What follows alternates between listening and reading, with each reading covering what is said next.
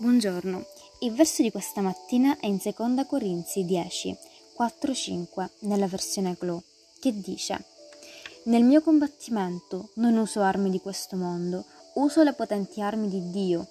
Con esse distruggo fortezze nemiche, cioè i falsi ragionamenti, e demolisco tutto quel che si oppone orgogliosamente alla conoscenza di Dio. Piego ogni ragionamento umano all'obbedienza di Dio. Satana opera in maniera lenta, costante e all'apparenza insignificante.